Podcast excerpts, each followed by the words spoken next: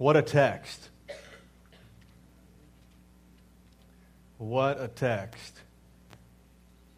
Charles Spurgeon once said that there are some texts in the Bible that are so big that if the preacher did nothing but just repeat the text over and over again, you'd have a great sermon. In fact, that is how Charles Spurgeon was converted. I wonder if you've heard the story. He was 15 years old. He was on his way to church. There was a snowstorm. He didn't make it to the church he intended to make it to, and so he ducked into a small Methodist chapel on the way where there was a substitute lay preacher he was not a preacher. He was not prepared to preach a sermon that morning. And so that substitute just got up and he recited Isaiah 45 22 over and over again. Turn to me and be saved, all the ends of the earth, for I am God and there is no other. He had nothing else to say, wasn't prepared. He said that verse over and over and over again, and that was enough to change Charles Spurgeon forever.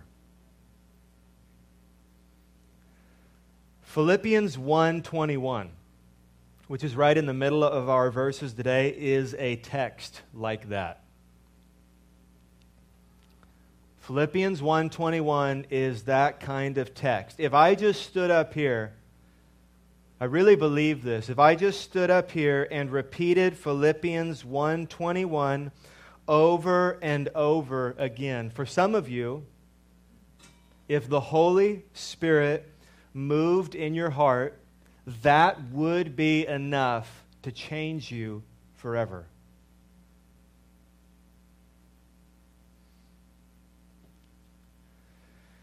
Children who are with us today, and teenagers who are with us today, or some young adults who are here today. If you grasp what Paul is saying in these verses, more importantly, if what Paul is saying in these verses grasps you, it will be a moment you'll never forget. This scripture that we're looking at today, it is that kind of scripture. If you get what Paul is saying today, more importantly, if it gets you, if that happens today, and I'm praying that it happens today, and it can happen today, if that happens, it will be a moment this day, this time, that you will, for the rest of your life, you will never, ever forget. It has the potential to change you forever. As you are young, especially, and thinking about and will be thinking about more your future and your life that seems all ahead of you. This is the kind of scripture, if the Spirit of God moves in you, that can change the course of your entire life and death.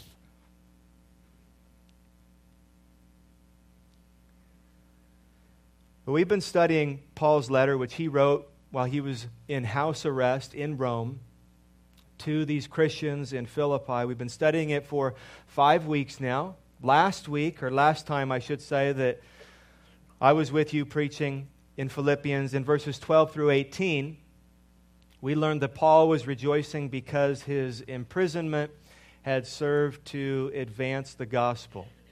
We saw that in verses 12 through 18. And now this morning, in verses 18 through 26, we find another reason that Paul is rejoicing, and here it is. Here is a summary of our text today.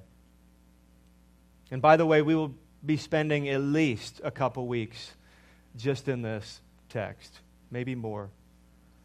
So here's the other reason that Paul is rejoicing. Here's a summary of the text we're looking at today.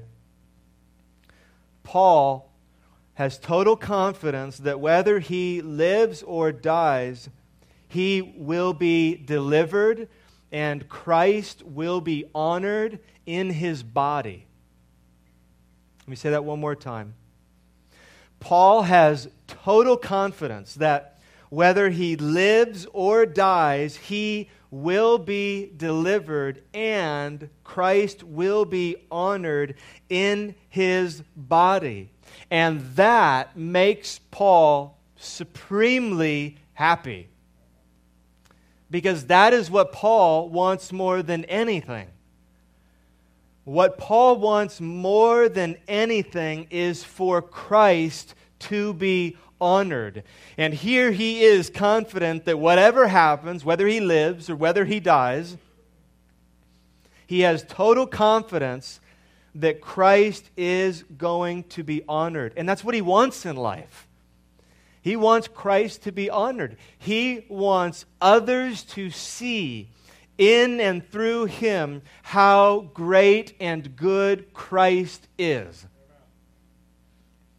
He wants others to come to know and love Christ through his body, through his life or his death. Now, before I pray, I'd like us all to consider a question. What do you want?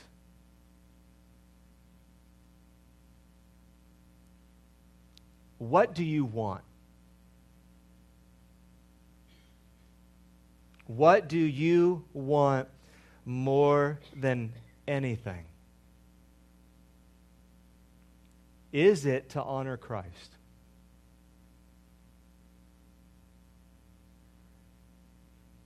We all came here this morning wanting a lot of things. But there is something underneath all those wants that you want more than anything. And that thing, whatever it is, that you want more than anything, it drives your life. It pushes you in the directions you go in your life. There is something that you want more than you want anything else. Is it Christ? Or is it comfort? Or is it control? Or is it success? Or is it power? Or is it the approval of others? Is it the admiration of others? Or do you want Christ honored in your life?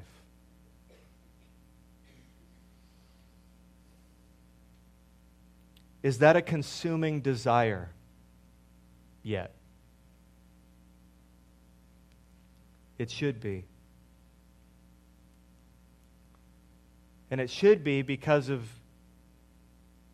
who you are and who I am and who Christ is.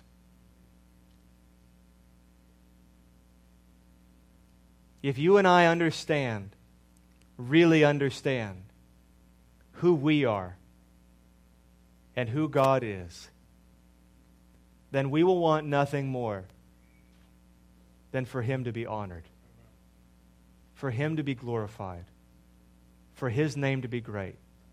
His fame, not mine. His name, not mine. His worship, not mine.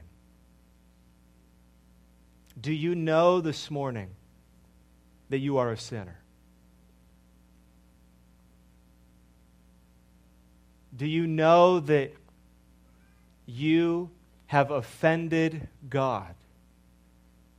Over and over and over again? Do you know that it is your natural instinct to disobey God,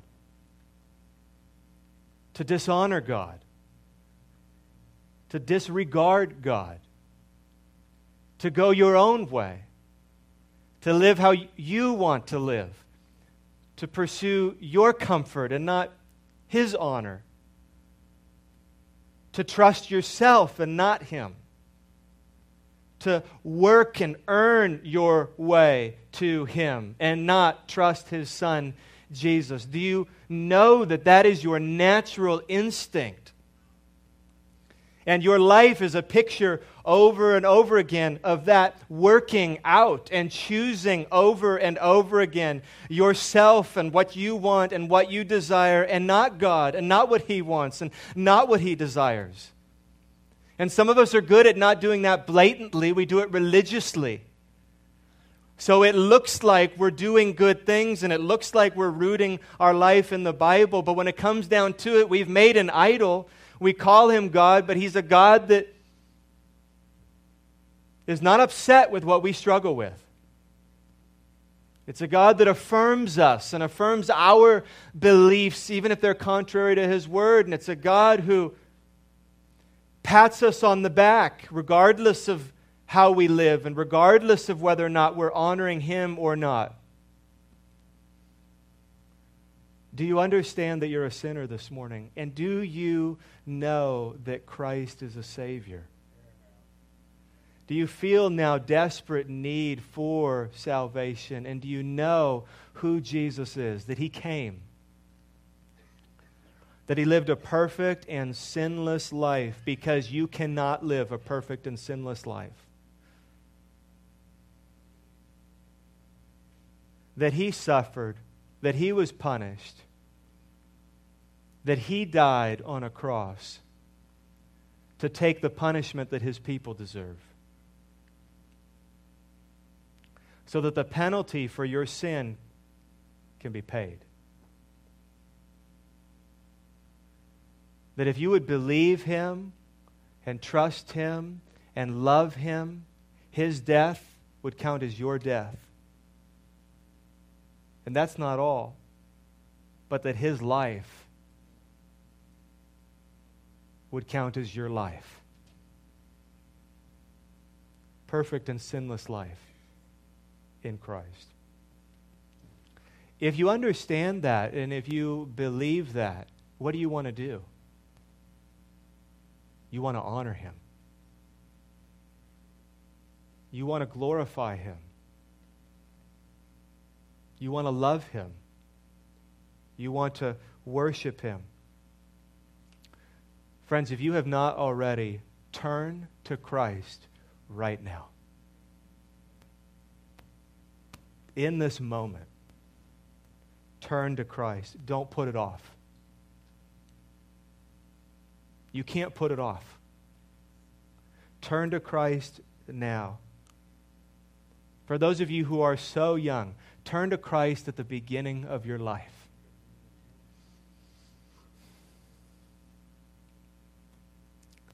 Don't do this later. If you do, you'll look back with so much regret and wish that you had lived for Christ longer than you had. We get so excited about deathbed conversions, and there's something glorious about a deathbed conversion, but a, a, deathbed conversion, sweet as it is, is always filled with sadness because someone realizes that they've squandered an entire life. So the moment is now. Turn to Christ. Turn from your dead idols. Turn from your earthly treasures. Turn from your foolish hopes Turn from your sin.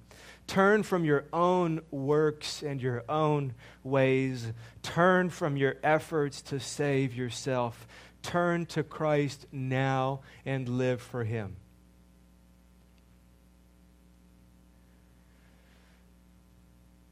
This sounds like a upside down sermon. That's supposed to be at the end of the sermon. Won't you come? That's the end of the sermon. Now, this sermon that needs to be at the beginning because we're talking about living for Christ. So now, before I preach the rest of this sermon, we should pray together. Would you please bow your heads with me? Our Father in heaven, turn our hearts to you now. Fill us with an understanding of you and a belief in your gospel. Give that gift of faith to us now so that we may, with new and fresh, pure hearts, learn how to live and die for you. In Jesus' name we pray. Amen. Okay, please open your Bibles if you haven't already to Philippians chapter 1. If you're using one of the Bibles that we have here, you'll find that on page 636. Page 636. Let's spend some time getting an overview of the text that we have, and then we will slow down and look at two things. So that's where we're going. Let's get an overview of the text and then we'll slow down and look at two things. We will look at our lives and we will look at our deaths. I'm going to ask you this morning to think about your life and I'm going to ask you this morning to think about your death. We have to when we read Paul's words. So let's begin. Look at verse 18b. It's at the beginning of that paragraph, but it's technically the second half of verse 18. Here's what we see we see that Paul is rejoicing. What does that mean? It means he's, he's happy, he's joyful, he's smiling, he's laughing, he's cheerful, he is rejoicing. And he's rejoicing, we're going to see, because he knows something. That is how you get joy, by the way. It is from knowing things. Here's the worldly lie you get joy by getting what you want. Getting what you want will not bring you joy unless what you want is God. Joy is rooted in knowing things. So, what is it that Paul knows? Let's read verse 18b. Yes, and I will rejoice, for I know that through your prayers and the help of the Spirit of Jesus Christ, this will turn out for my deliverance. And the this is Paul's imprisonment. So he knows that through, he says, your prayers and the help of the Spirit of Jesus Christ, this imprisonment will turn out for my deliverance. So here's what Paul knows that makes him rejoice, according to those verses. Here's what he knows. He knows, number one, that the Philippians are going to pray for him. He knows, number two, that they are going to pray for the help of the Holy Spirit.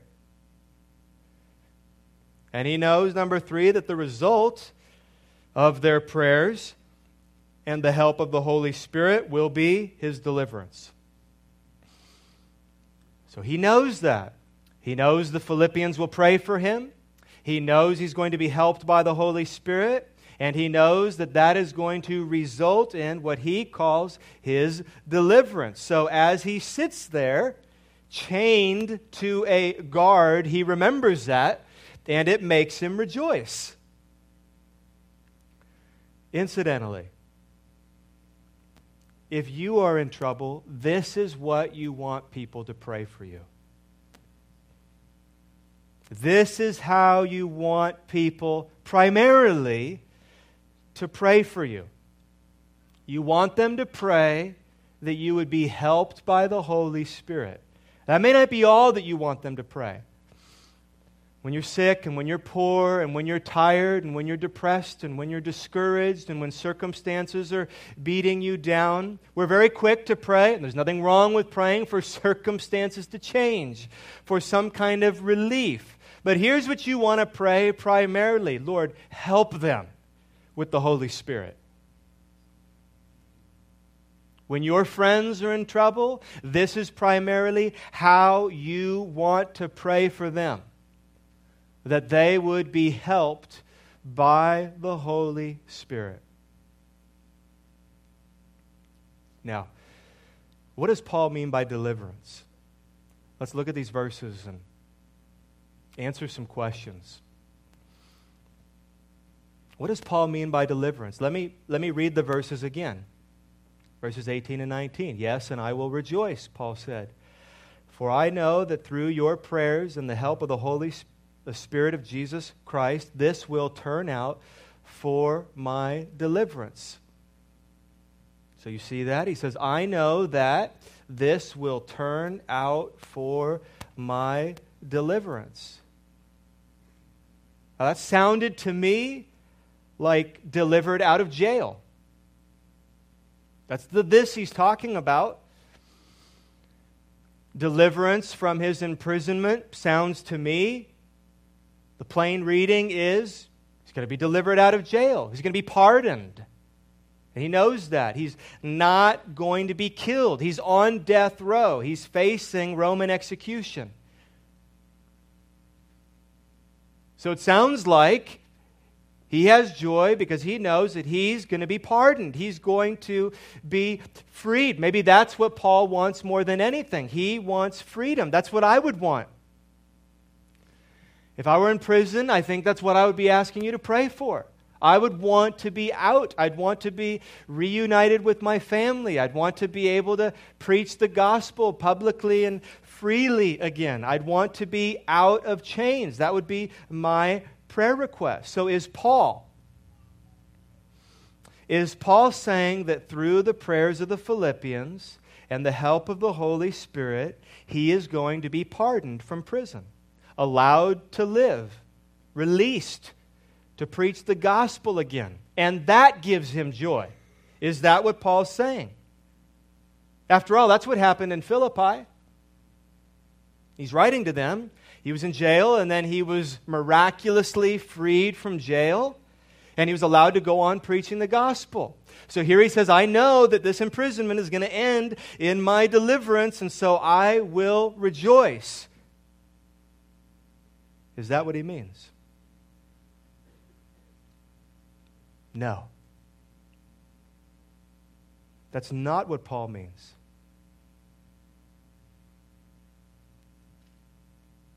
It's made very clear. Look with me. It's made very clear in the next verse that for Paul, deliverance means more than getting out of jail. Look at verse 20. In verse 20, he is explaining what he means by deliverance. As it is my eager expectation and hope that I will not be at all ashamed, but that with full courage, now as always, Christ will be honored in my body, and here it is, whether by life or by death.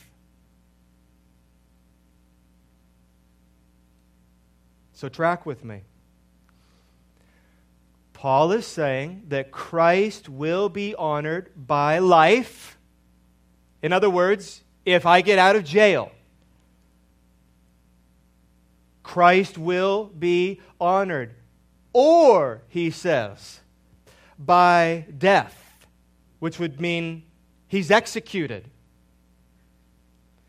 Paul is saying whether I am released from prison and delivered in that way, or I'm executed, I'm being delivered either way, and Christ will be honored either way. In Paul's mind, both are deliverance.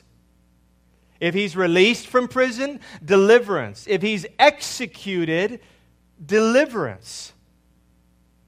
Both are deliverance for Paul because, what does he say?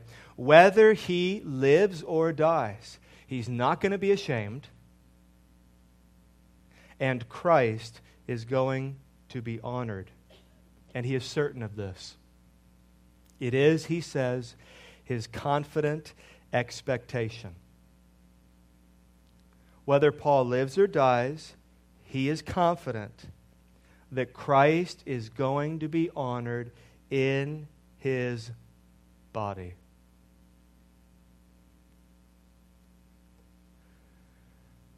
It's interesting, or I thought it was interesting, that Paul says in these verses we have today, he says body or flesh three times. He says body over and over again. He is thinking about his body. Some of you don't want to think about your body.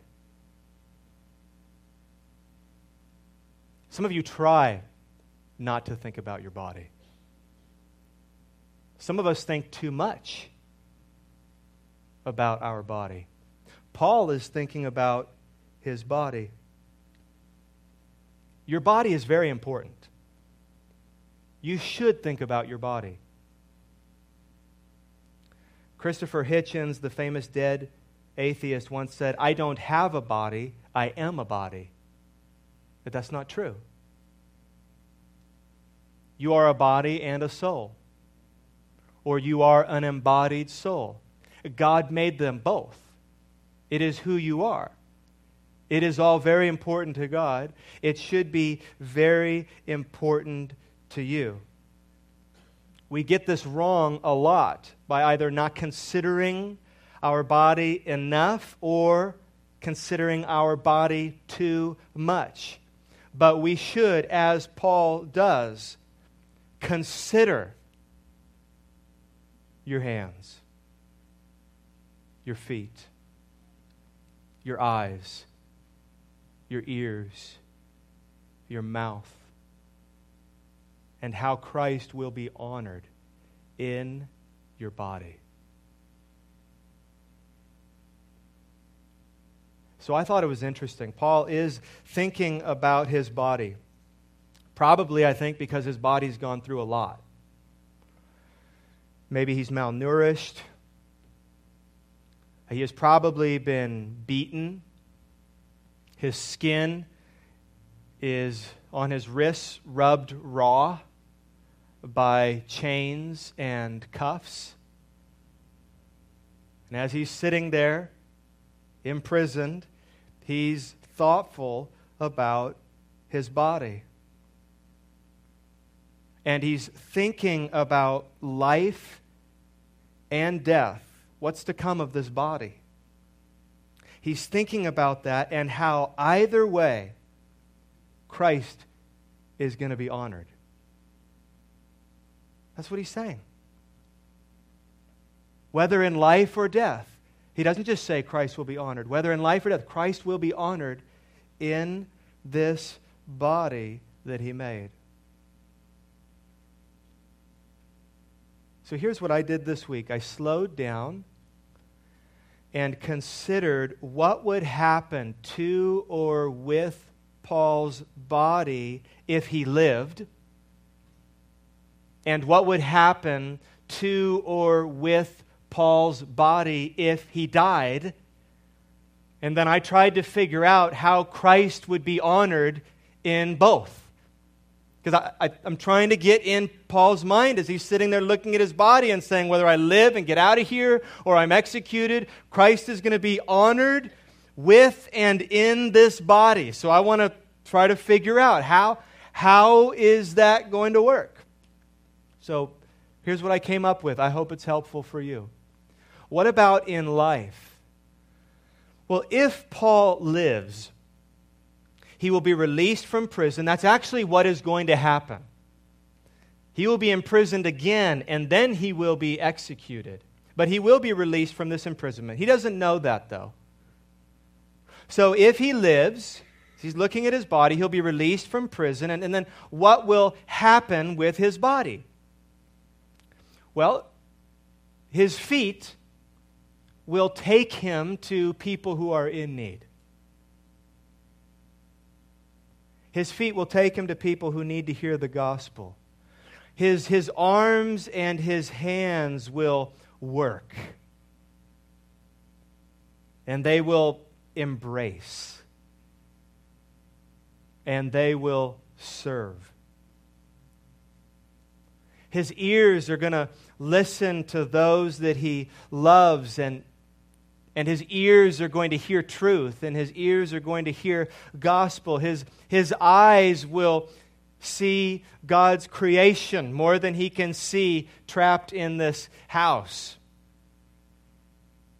his eyes will see God's people. His taste buds will taste God's good gift of food. And maybe most importantly for Paul, his mouth will move and preach the gospel.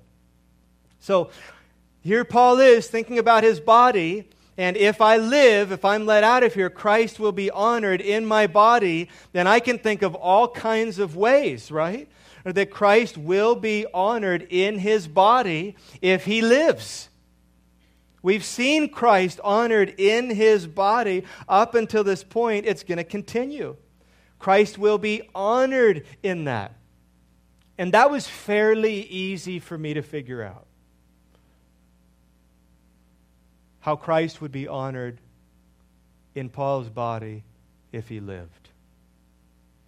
But how would Christ be honored in Paul's body in his death?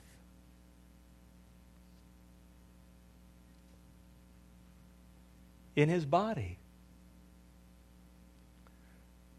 So I started thinking, what would happen to his body?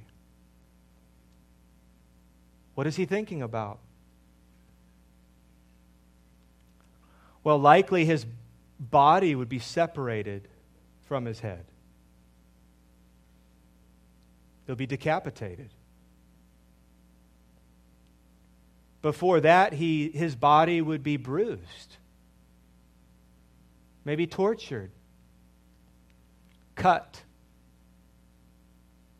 beaten. And most likely, after he is executed, his body will be burned. So his body is going to end up being a heap of ashes. How does that honor Christ? That's what I was trying to figure out. I understand how Christ will be honored in your life, Paul, in your body.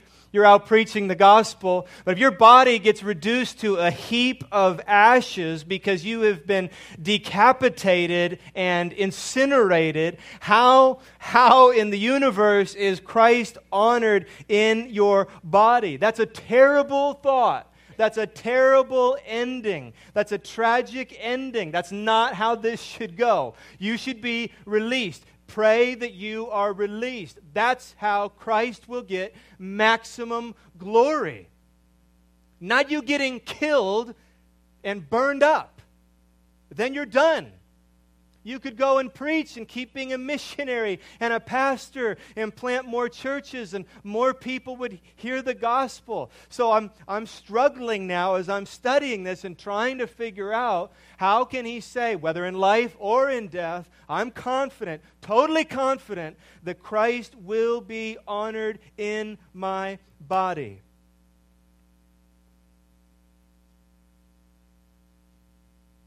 The next verse the verse. Verse 21 explains how Christ can be honored in Paul's death. Listen. Verse 21 explains how Christ can be honored in the body of any Christian if he thinks like this when he dies.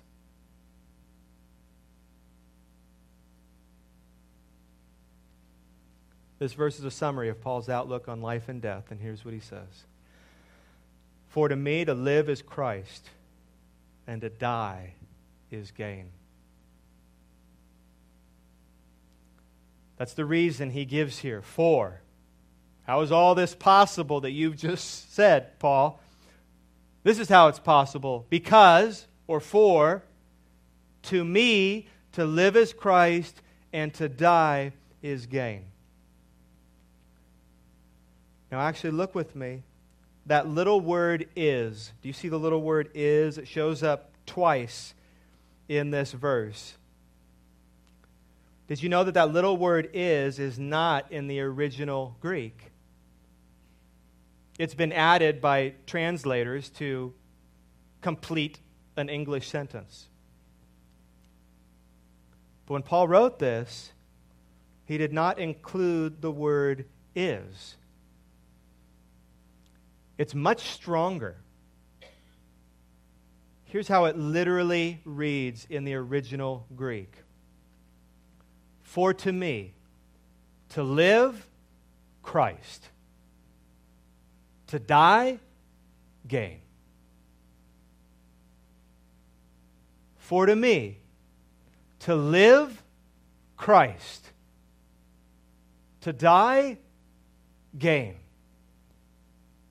Goes straight from live to Christ. I don't even want another little word in there. No verbs, nothing. Live Christ. Die, gain. It's for emphasis.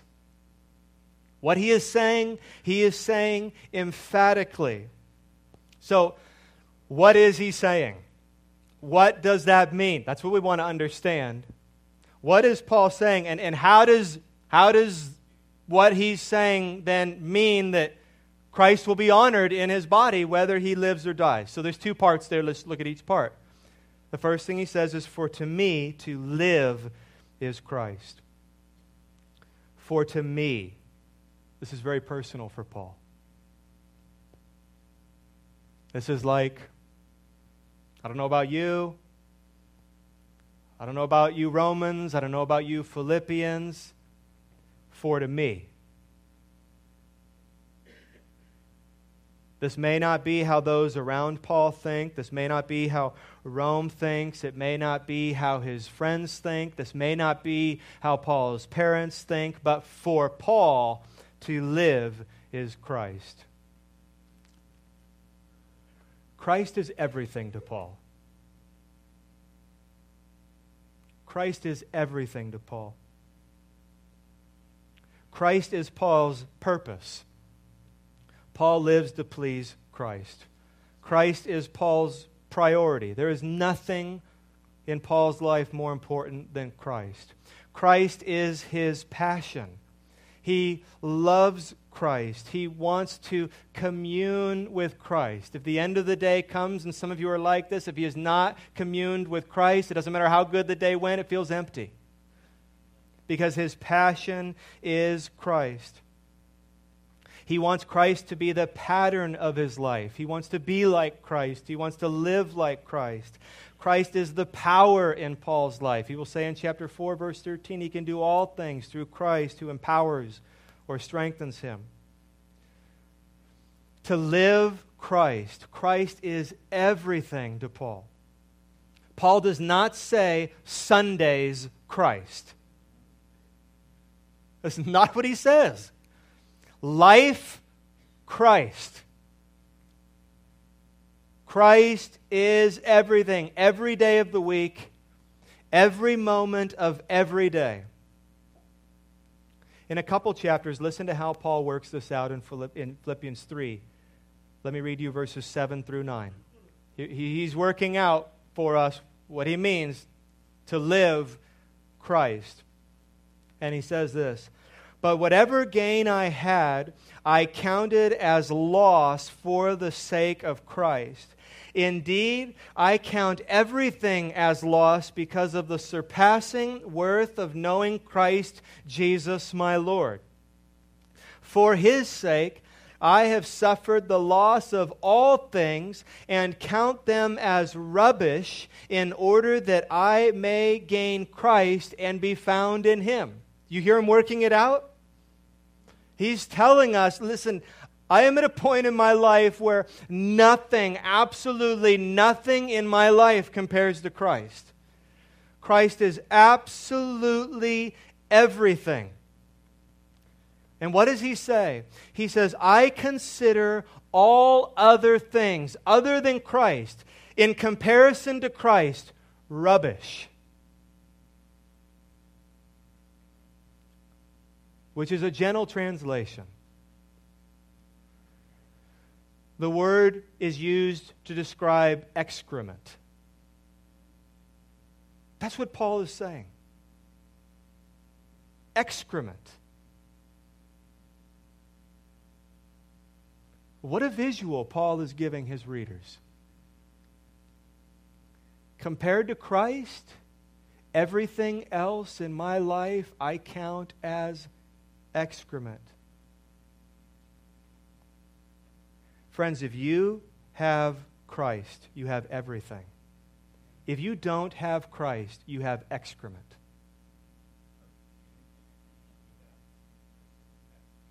That's the force of what Paul is saying. To live Christ. The second part. For to me, to die is gain. To live, Christ. To die, gain. This is tough. How is death gain?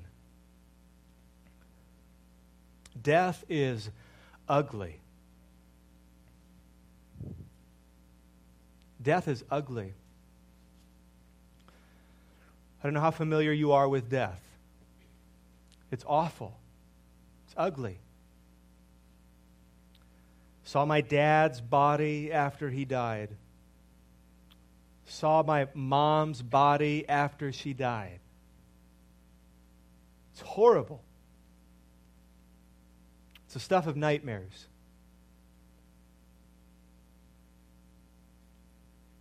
Death, gain. Have you ever been to a funeral and there's an open casket? Somebody awkwardly, I understand, not knowing what to say, says something like, Doesn't he, doesn't she look great?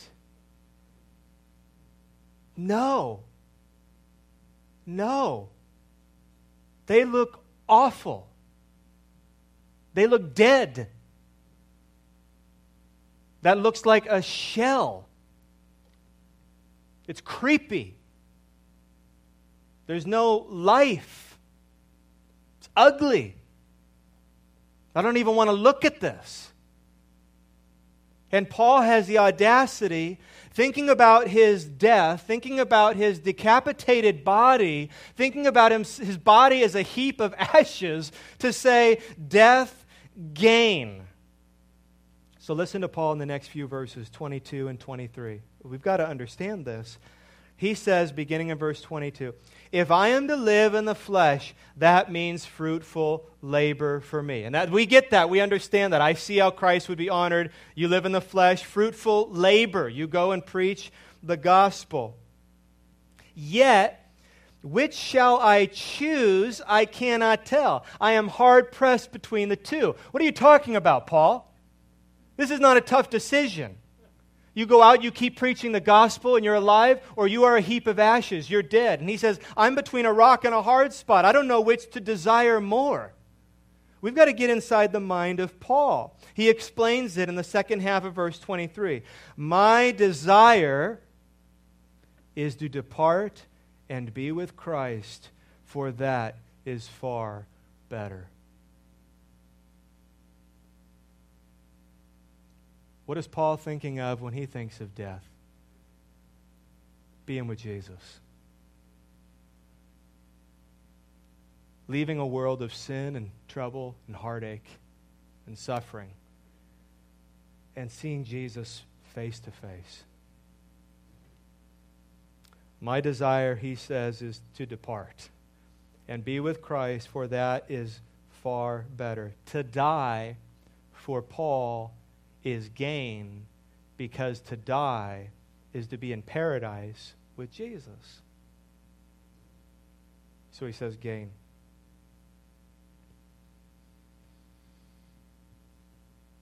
I don't know if you're hearing that correctly, but Paul is saying that he prefers to die. Paul is saying that death is his preference. Paul is saying that he is eager to die. And yet, make this distinction Paul is not suicidal. Paul is not looking, here are the differences. Paul is not looking to escape this life, he is looking to get to Christ. He's not looking to escape something, he's looking to get to something. Paul is not overwhelmed by difficulty on earth. He is overwhelmed by the prospect of the presence of Christ. Paul is not looking for something to end, he's looking for something to begin. He's not hopeless, he's hopeful. His focus is not on the world and its circumstances, his focus is on Christ. That is what has him ready, even eager to die. Now, again, I think it's more obvious how Christ will be honored if Paul were to be released to preach the gospel. But I think we still have the question How is Christ glorified if Paul dies? I get how it's gain for Paul. But how is Christ honored in his body if he dies and the world loses this great preacher of the gospel? I get how Paul, if he dies, it's gain for him. But how is it honor for Christ?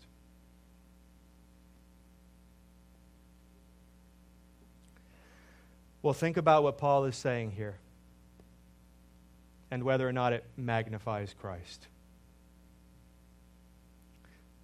Paul is looking forward to a moment called death. Isn't that what he's thinking about? He's looking forward to a moment called death. And at that moment, he will lose everything in this life. And when you come to that moment, and every single one of you will, when you reach that moment called death, you will lose everything in this life. You will take nothing with you. Nothing.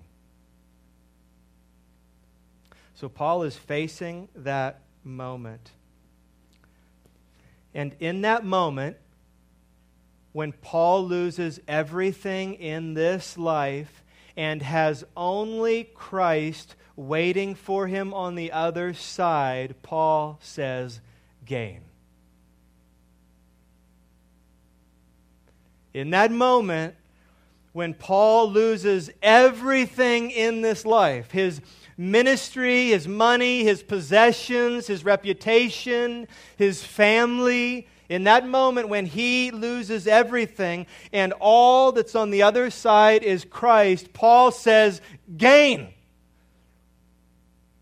deal, trade, right now, right here.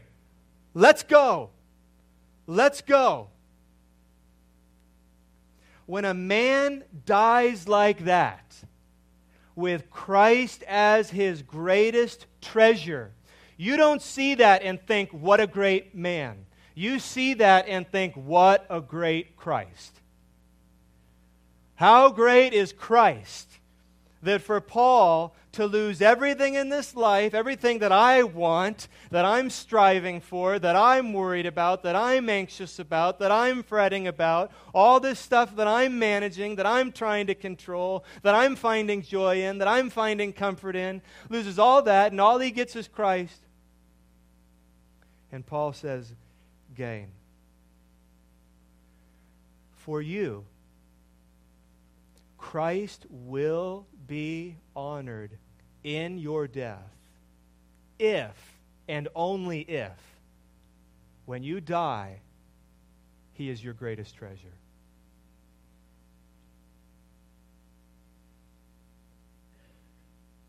That's the only way Christ will be honored in your death. Richard Baxter, the 17th century, thinking on the truth of these verses, wrote in one of his hymns, we sang it this morning, And if my life is long, I will be glad that I may long obey. But if it's short, why would I be sad? To welcome endless day. What's Baxter saying? To live is Christ, to die is gain. In conclusion, let's think about two things together. I know you're already thinking about these things. Think about your life and think about your death. Please I'm pleading with you this morning. I'm pleading with you this morning. Think about your life right now. I'm pleading with you this morning. Think about your death. Number one, think about your life. What are you living for? What are you living for? What is most important to you? Who are you living for? William Wallace in the movie Braveheart, his character said, probably the most famous line in that movie. Such a good line, so true. Remember what he said? Every man dies, but not every man really lives. Friends, there's a difference between mere existence and living for Christ. What are you living for? What would this sentence sound like for you? For to me, to live is. And how would you fill in that sentence? Or how would those who know you best fill in that sentence for you? Would it be Christ? Or would it be something else? For to me, to live is success, then loss. Family, then loss. Money, then loss. Church, then loss. Works, morality, then loss. Reputation, loss. Spouse, loss. Children, loss. Christ, gain. What are you living for? What is most important to you? Are you ready, as Paul was, to live for Christ no matter what? No matter what your peers are living for, no matter what your friends are living for? no matter what your family is living for, are you ready to live for Christ? The world around you is not living for Christ. It doesn't take long. You don't have to know someone very well. You don't. To know what they are living for. What are you living for? Samuel Rutherford put it this way Build your nest in no tree here on earth because God has sold the entire forest to death.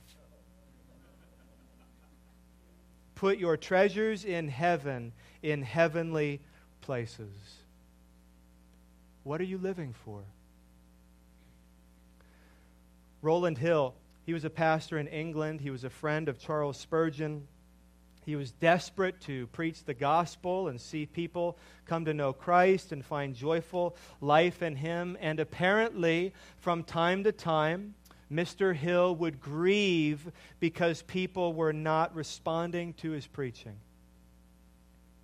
And so one day he looked out his window and he watched a pig farmer leading pigs to the slaughterhouse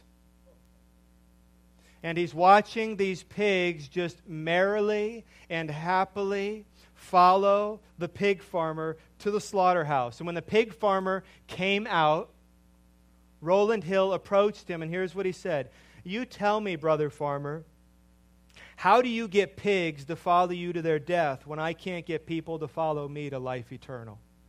That was his grief. The pig farmer said, Don't you notice that as I walk along past your house, I just had a few crumbs in my pocket, a little bit of pig's food. I just dropped it every few steps, a few crumbs.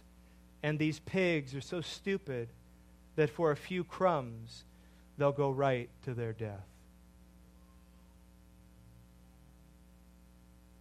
Friends, don't be like the pigs that for a little bit of the world's food go to their slaughterhouse. Turn and live for Christ. I know many of you don't want to do this, but I would ask you to think about your death.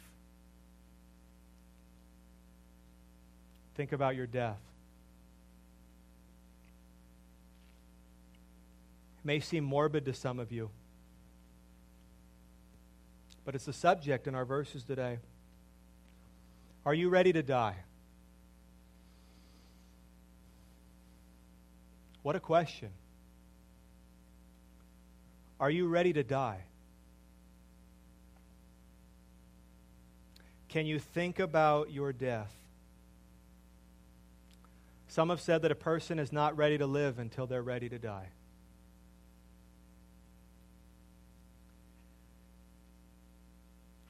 In the 19th century, John Paton was a missionary from Scotland, and he was going to be headed to the South Sea Islands. For 18 centuries, these people had never heard the gospel of Jesus Christ. So, some of you know the story. John Paton was convicted to, to go and to bring the gospel to the tribes that were there. About 20 years before he went, two missionaries from England went, and they went to shore, and their friends watched from sea as they were clubbed to death and eaten. And no one tried since. John Paton, who wanted to live for Christ, was set on fire by verses like Philippians 1:21, decided he was going to go. So you can imagine the concern of the people in his church. So an elderly man in Paton's church came to Patton and told him, trying to discourage him, "You will be eaten by cannibals." And this was his famous reply. Mr. Dickson. You are advanced in years now, and your own prospect is soon to be laid in the grave, there to be eaten by worms. I confess to you that if I can but live and die serving and honoring the Lord Jesus, it will make no difference to me whether I am eaten by cannibals or by worms. And in the great day, my resurrection body will arise as fair as yours in the likeness of our risen Redeemer. Who talks like that? Christians talk like that. Christians who are set on fire by Philippians 1:21 talk like that. Christians who desire more than anything else to live for Christ and understand that to die is only gain. One of the things John Wesley said when asked why his movement was so successful, his reply was, Our people die very well. Dietrich Bonhoeffer wrote down before he died, This is the end. For me, the beginning of life. And Paul said, For to me to live, Christ to die, gain. In conclusion, if you are not in Christ, your death will not be gain. It will be loss. It will only be loss. You will be shut out from what is good forever. Turn to Christ. Turn from your dead idols and your earthly treasures, your foolish hopes, your sin, your own works, your own ways, and trust Christ and Christ alone for your deliverance. And for those of you here this morning who are Christians, and I'm so glad there's many of you, do you remember? Are you still in touch with what you deserve?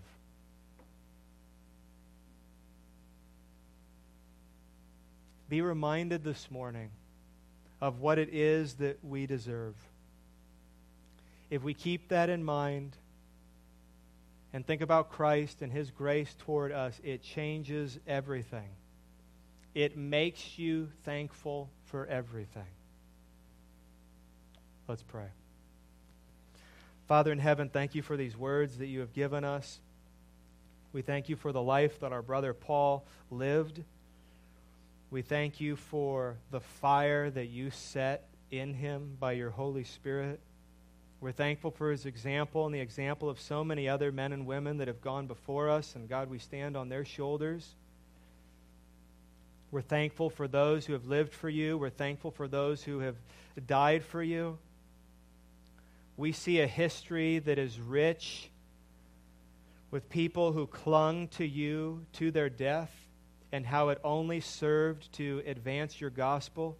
We look at a history that is rich with people trying to extinguish your gospel and in their efforts only setting it ablaze over and over and over again. It is true what you said. The gates of hell itself cannot resist your church. God, personally speaking, we thank you this morning, those of us who have been redeemed by your Son, Jesus. We're filled with gratitude. We're filled with hope. We ask, Lord, that you would save those we know and love. We ask that they would grow to love you, that they would grow to trust you, that it would deepen far and wide. And we pray these things in Jesus' name. Amen.